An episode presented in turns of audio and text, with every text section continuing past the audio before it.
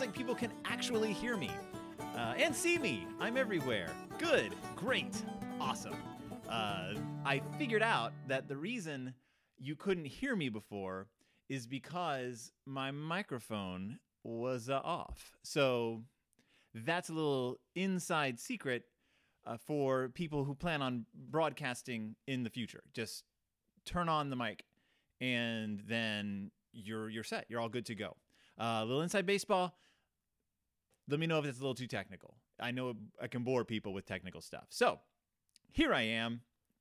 Uh, we're going to be talking tonight uh, deep in bear country, Berenstain Bearcast. Uh, I've been recording for five minutes, and this is going to be a heck of an editing job. I'll just skim off that first five minutes. Uh, right now, I see we have Nicholas, we have Jennifer, we have Brian. We are we're rolling. That's an audience. That's a crowd. If there's more people in the audience than there are on stage, you're gold. That's the rule. It's the theater rule. So I'm going to get this show on the road. This is not a typical episode of Deep in Bear Country, a Berenstain Bearcast. Originally, I was going to just talk about one of the books because I have a book to talk about. I have a lot of books to talk about. Instead, uh, I started getting to thinking about stuff. Uh, stuff that was bothering me about some stuff I had actually said on a previous episode of Deep in Bear Country.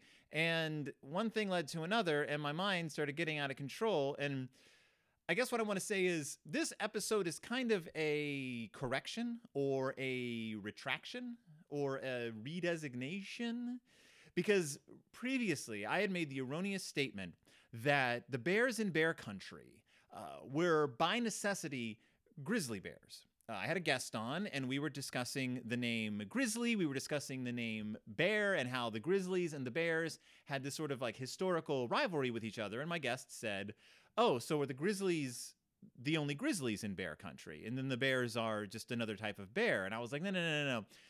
Last names don't necessarily designate your race or your creaturehood. I, I really wasn't sure like what kind of language to use right there, but I was like, well, a baker isn't necessarily someone named Baker, and people named Baker aren't the only people allowed to be named to be bakers in the world. And uh, you know, like if if if your last name is White, that doesn't mean that you're the only white people in the world. There could be white people who aren't named White. And I was thought I was being pretty clever with my, you know, like the way I played around with words.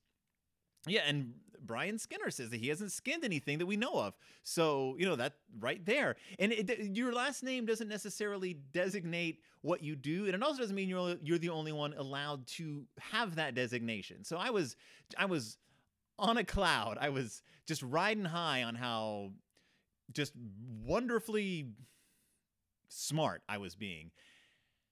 And then I started thinking that this was troubling and I was acting a little troubling because in the Berenstain Bear books, we have learned that there are certain classifications of animals that come in and out of the narrative.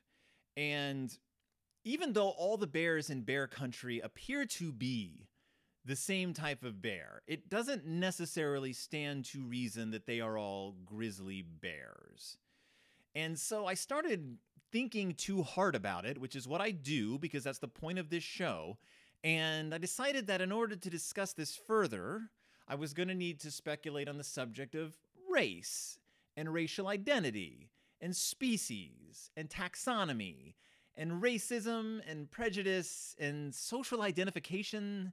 And I'm in no way qualified to speak about any of these things. So instead, I'm just going to flail around and throw out some ideas and muddy the waters even further and hope that people have some ideas to throw at me as well. I'm going to say some stuff that might not make any sense, and I'm going to say some stuff that might be wrong, and I hope people correct me. If you're at the zoo, and you're against the window and you're looking at the bear enclosure and you're you're looking at, at like the big brown bears the grizzly perhaps grizzly bears.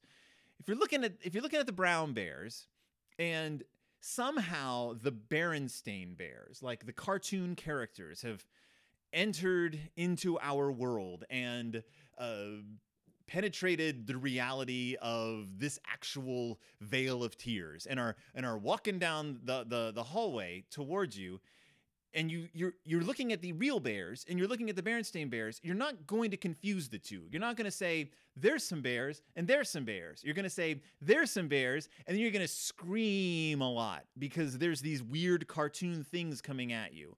Uh, even though they're supposed to be the same thing, you realize that the Berenstains don't draw actual anatomical bears. These are an idea that are supposed to represent people. And as they are supposed to represent people, they're also supposed to represent race and prejudice and the social ideas that we live with.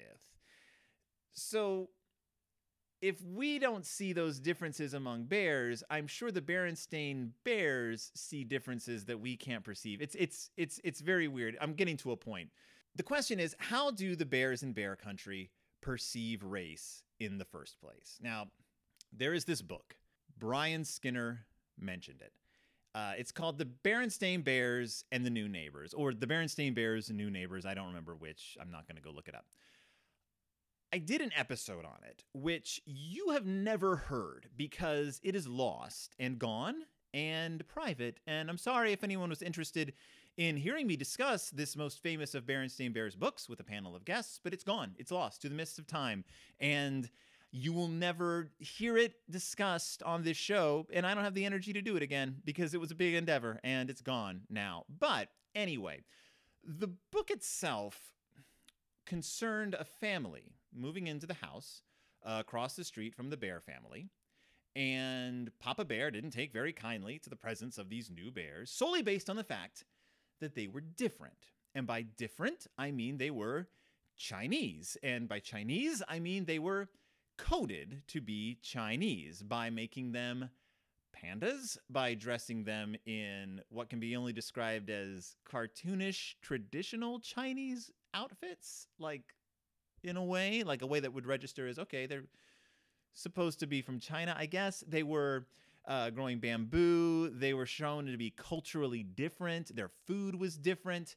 And they were pandas and giant pandas and i mean not not like giant pandas but like literally like giant panda like don't they're not red pandas they're you know your, your giant panda your, your panda it's a panda and again they were quite clearly coded as chinese by the berenstains and papa didn't trust them but in the end, as things happened, he tasted some of their food and he found out that they were worth having around. And then they had a cookout, and the pandas disappeared forever from the history of bear country. We never saw them again. They never bothered to interact with the bears again. They were just gone uh, forever from the continuity. We never had to worry about the panda family again. But I bring up the Berenstain Bears and New Neighbors to make the point that clearly in the world of bear country, species is a stand in for race, more or less, at least as far as the bears are concerned.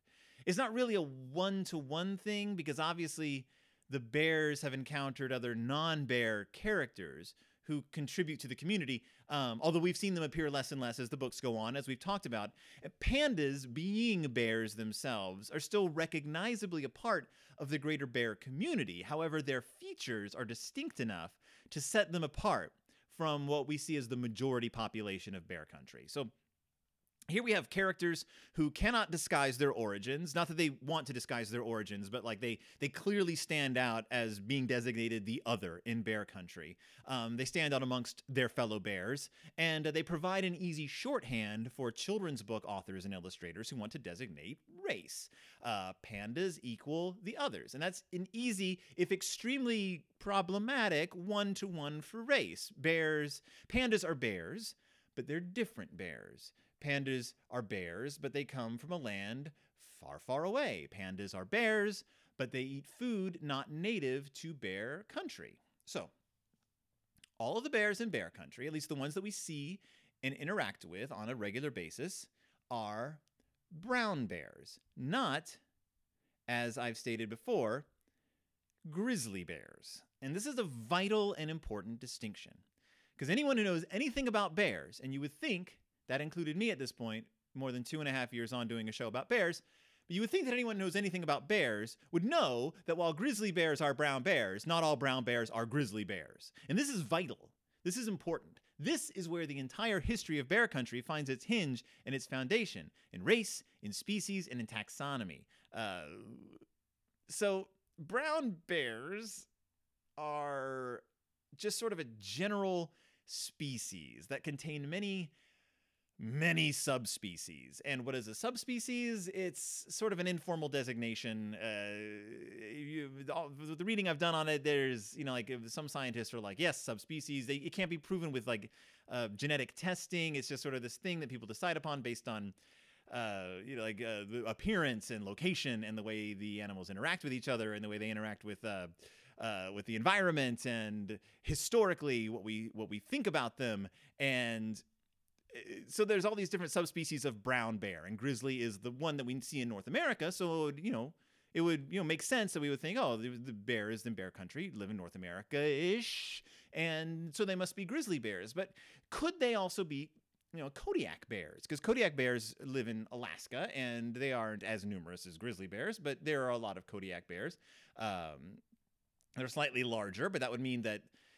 I guess what I'm saying is, are the grizzlies in the grizzly family. We're talking Squire Grizzly. We're talking Two Tall Grizzly. We're talking Two Ton Grizzly. We're talking uh, all of uh, you know. We're talking Bonnie Brown. We're talking all those people on that side of the of the of the of the bear versus grizzly argument. And then the bears are the grizzlies grizzly bears, and are the bears Kodiak bears or some other type of brown bear. I don't know if that's a a question that we can necessarily answer, but it's definitely one that the Berenstains have inadvertently raised. Uh, we do know uh, that there are that there are ancient bears. We do know that there is there's this bear who lives up in Great Grizzly Mountains called Big Paw, and that he's a descendant or uh, cryptid leftover zoological phenomenon of of uh like prehistoric bears. He lives in a cave, and we also know that today's brown bears are something of a descendant of cave bears. Like the actual, there was actual bear designated the cave bear. That was this prehistoric bear that coexisted with human beings. Yada yada yada. We've discovered fossils. Anyway, so so we have this sort of like interesting dichotomy of of of the grizzly bear, the brown bear, the cave bear. We have proof of the cave bear because Big Paw is, exists and he's there and he's larger than all the rest of them. Um, and Christy uh, asks, "Did they have a clan?" We have referred heard clans be referred to. So, was there a clan of the cave bear in the history of bear country? There definitely was a clan of the cave bear. There also was a clan of the grizzly and a clan of the bear bear, the clan of the bear bear.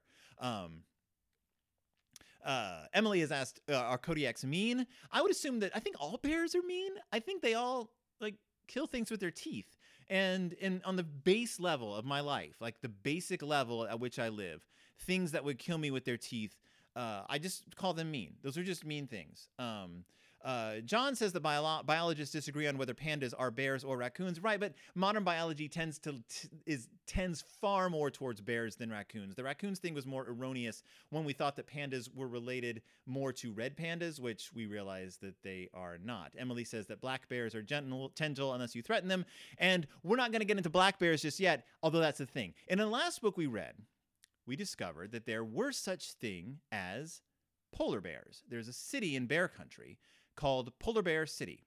And if there is a polar bear city, then we know that the, the way bears are divided up uh, species wise or subspecies wise is is somewhat similar to the way our earth bears are because or I mean, they live on Earth, but the, our Earth, our Earth, the bears on our Earth, in our reality. We we understand that the way these bears function, uh, down to the years. I'm just gonna assume that like somewhere in bear, like way back in history, like our like the, the the things that would have become humans just didn't evolve or they just fell off or they died and we don't deal with them anymore. The primates just kind of disappeared.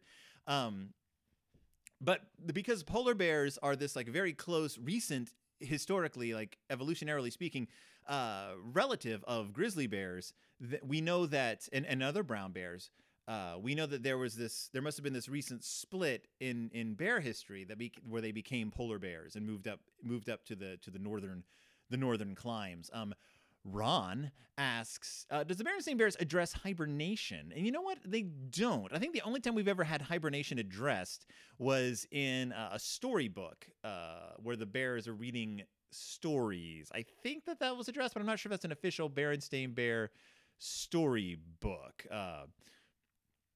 Yes, so the Berenstain Bears are like uh, the lizard planet in the Super Mario Brothers movie. That's kind of exactly what it is. Uh, it's a planet where the bears evolved into the intelligent, the dominant life form. Uh, Christy mentions that they have Christmas. Yes, of course they have Christmas, because somewhere in bear history, I mean, there is a bear Jesus. Uh, we've seen the bear Bible. There is a bear picture Bible. There's a bear. There's a book of Berenstain Bear stories, of Bible stories. You can buy it at the store. You can go on Amazon right now and order the Berenstain Bears Bible. It's fully illustrated. There's Bible stories in it. So uh, yeah, I mean their their history closely parallels our own. And we have to we have to assume that a lot of the size differences between Kodiaks and grizzly bears was done away with through intermarriage. Like they, they mentioned that like there was a lot of intermarriage between the two families, between the two clans, as they say. Um, but species isn't a great distinguishing characteristic for race because at the end of the day, you're drawing some pretty hard lines uh, between animals. You're drawing parallels between animals and humans. You're drawing parallels between the way creatures behave and the way human beings behave and see each other. There's something very othering accidentally in comparing humans to animals. Um, plus, while there are genetic tests that can determine our lineage, the concept of race, as we know, is variable and a constantly redefined construct. Uh, as Ron mentioned earlier in the in the thread, he said, uh, "You know, race isn't something that is easily defined. I mean, biological race is a thing that you can study, but as far as we're concerned with racism and uh, the designation of race as we teach our children, it's a very different thing. And there's a danger in assigning an animal to a race. Plus, when you start getting down to that level of nitpicking, we're talking a lot of stuff based on appearance and geographical location and socially accepted differences that may not be based on actual empirical data uh, with no actual basis in genetic classification. Uh, so, John points out that technically species divide is when animals cannot produce offspring, which which also brings up another interesting point, which is if species are being used as a designation for race, that doesn't hold water with what race means to human beings. It doesn't race isn't isn't two different animals. Race is two groups of people who may or may not look different from each other, who may or may not come from different geographical locations in their ancestry. And when you set it up so that there are panda bears moving in across the street from uh, the bears, you're you're saying this other race, this this unfairly judged group of people, is actually a genetically incompatible creature to the to the animals that are judging them. Um, Ron asks, "Can grizzly bears and pandas breed with each other? Can they make granda bears or prislies?" I would request you never use the word prisley on my podcast again.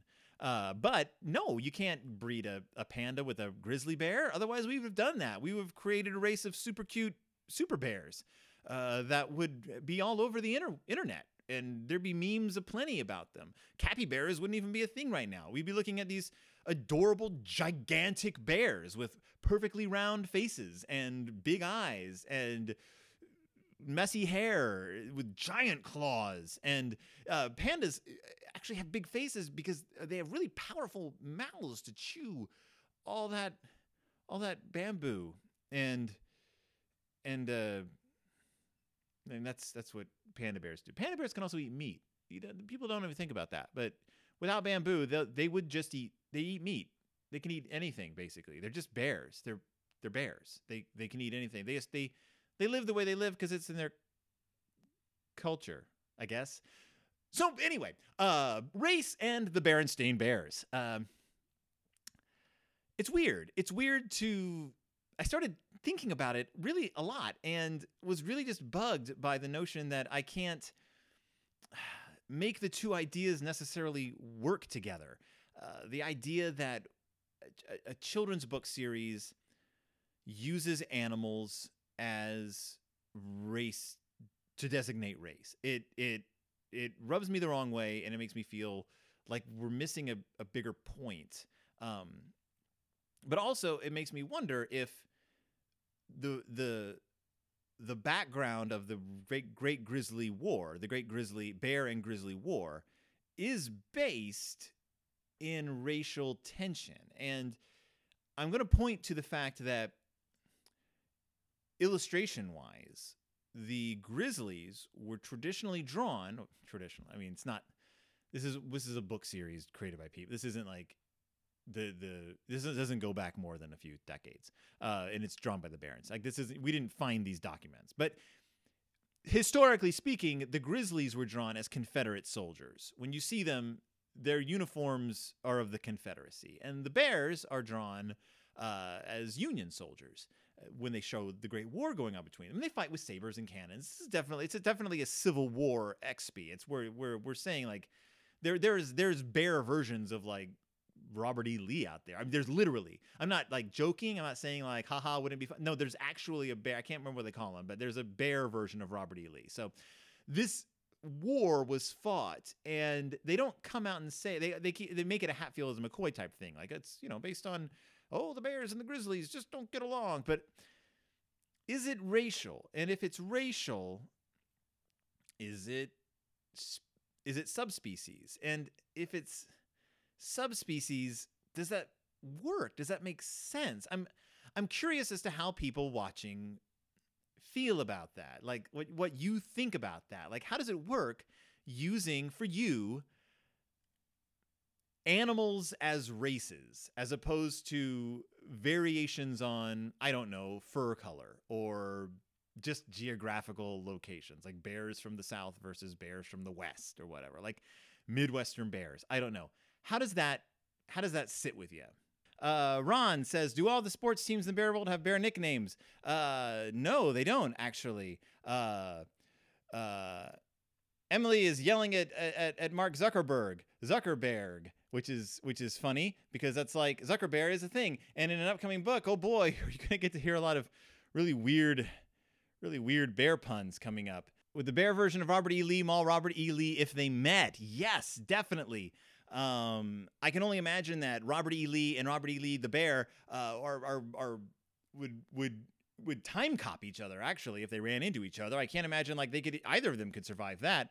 Um, what do the Bear Country Deadheads use for a mascot? That is an interesting question. Doesn't really have anything to do with race, but if you were, uh, I would I would assume that their version of the Grateful Dead, and I know that they have a bear version of Iron Butterfly, which is something that we'll be seeing coming up in the future. Um, I would assume that a bear version of the Grateful Dead would use some kind of whatever their version of the bear is a cougar, a, uh, a wildcat, something they find threatening, but relatively uh, common in, in, in, in bear campsites.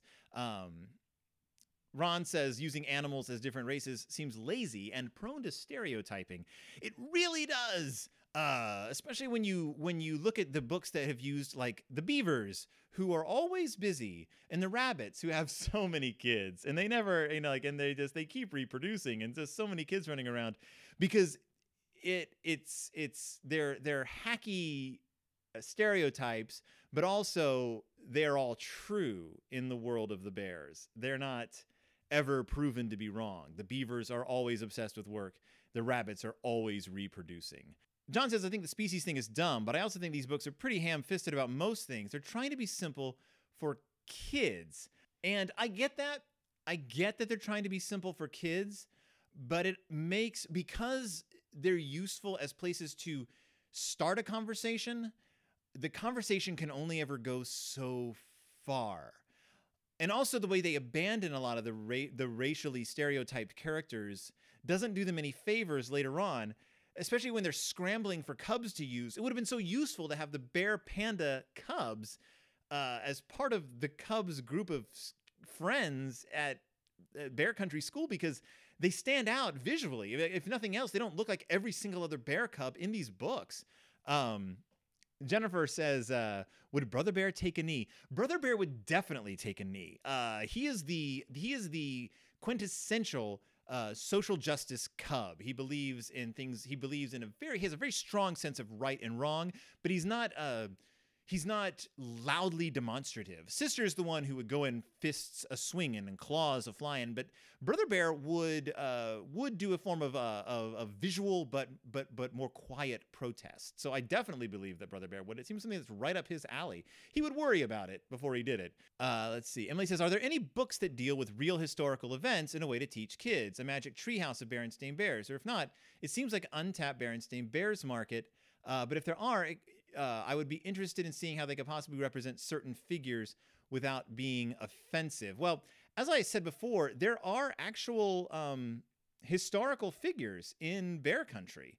Uh, they just they usually have cheesy um, Berenstain Bear esque variations of the historical figures' names, but they are historical figures, like real historical figures uh, from our various wars, from from deep history, from world history.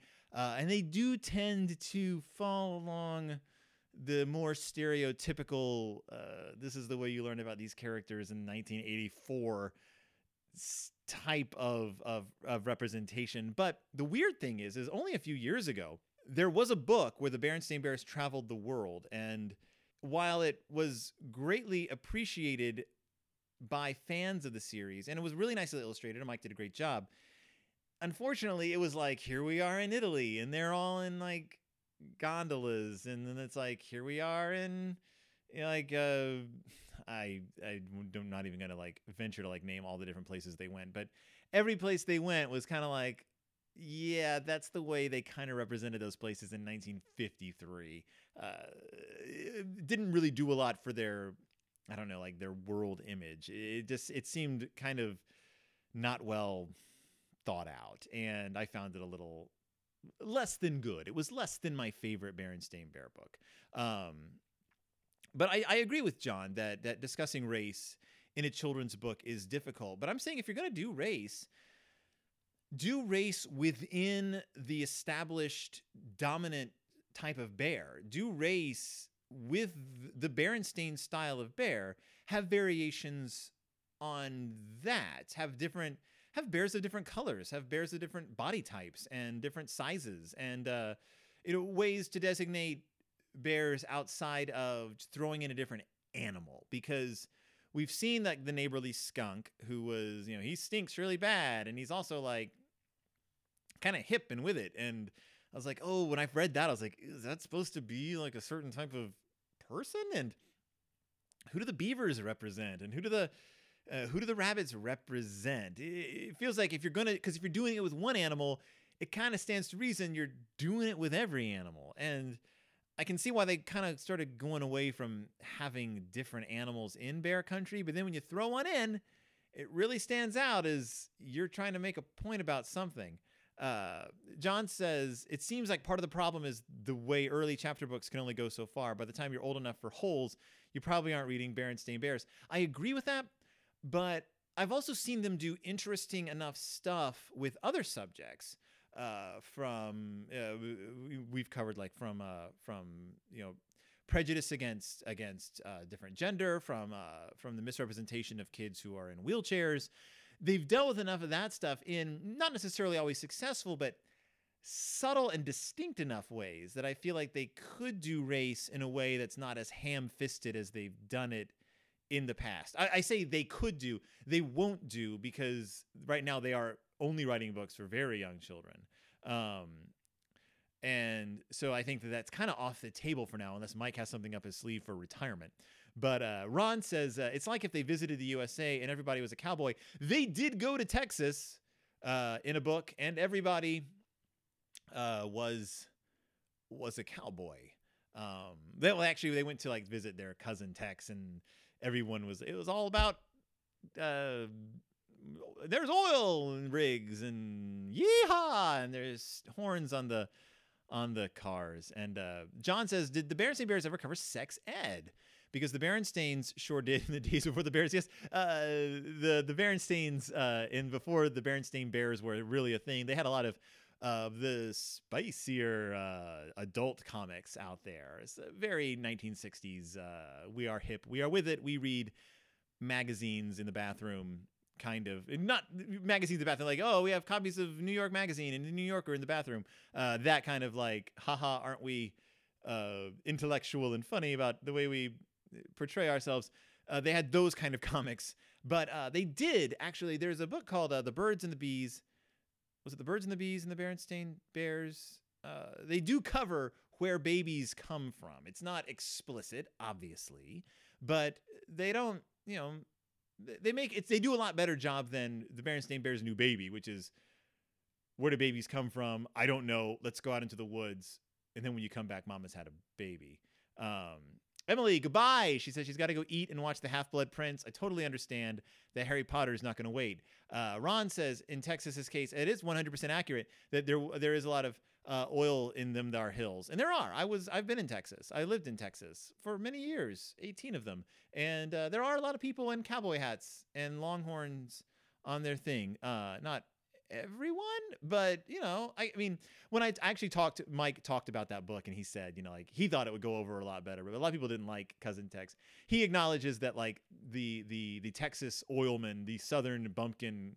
Uh, uh, relative isn't exactly the most PC thing in the world. That people don't tend to like those characters as much anymore. Um, this is one of those things I got to be a little bee in my bonnet about. I wanted to talk about race and just kind of throw a few ideas at you. So I'm sorry if it came across as a little scattershot.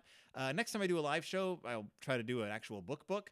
But uh, this is just one of those things, and it's something I'm going to be keeping my eye on as we go ahead uh, in the future. So thank you to everyone who joined me. I'm sorry that uh, that not you know not everything worked out technically. I don't have my hands, my fingers on everything that I wish I did. Uh, I was kind of winging it. I didn't realize that things weren't going to work out as well as they did. But I'm still learning how to do this, and it's fun to talk with people about the Berenstain Bears. Uh, so next week we'll have another chapter book. I think it's the Berenstain Bears and Teen Rock Cafe.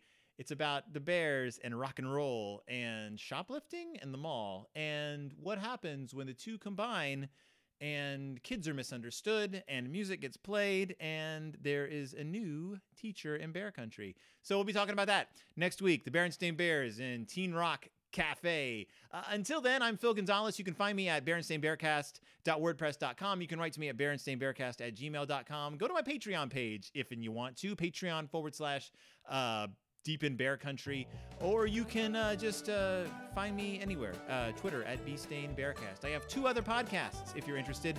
It's Del Toro Time, where I talk about the movies of Guillermo del Toro and related ephemera. And um, John McCoy and I have a podcast called Click It Cast, a Beverly Cleary podcast through the Incomparable Network, where we talk about the works of Beverly Cleary. I think coming up next is Mitch and Amy, everyone's favorite Beverly Cleary novel. Mitch and Amy. It's about twins named Mitch, oh, and Amy. So, thank you so much for joining me. Uh, I will be back next week with a book. And until then, I will see all of you next time deep in a bear country.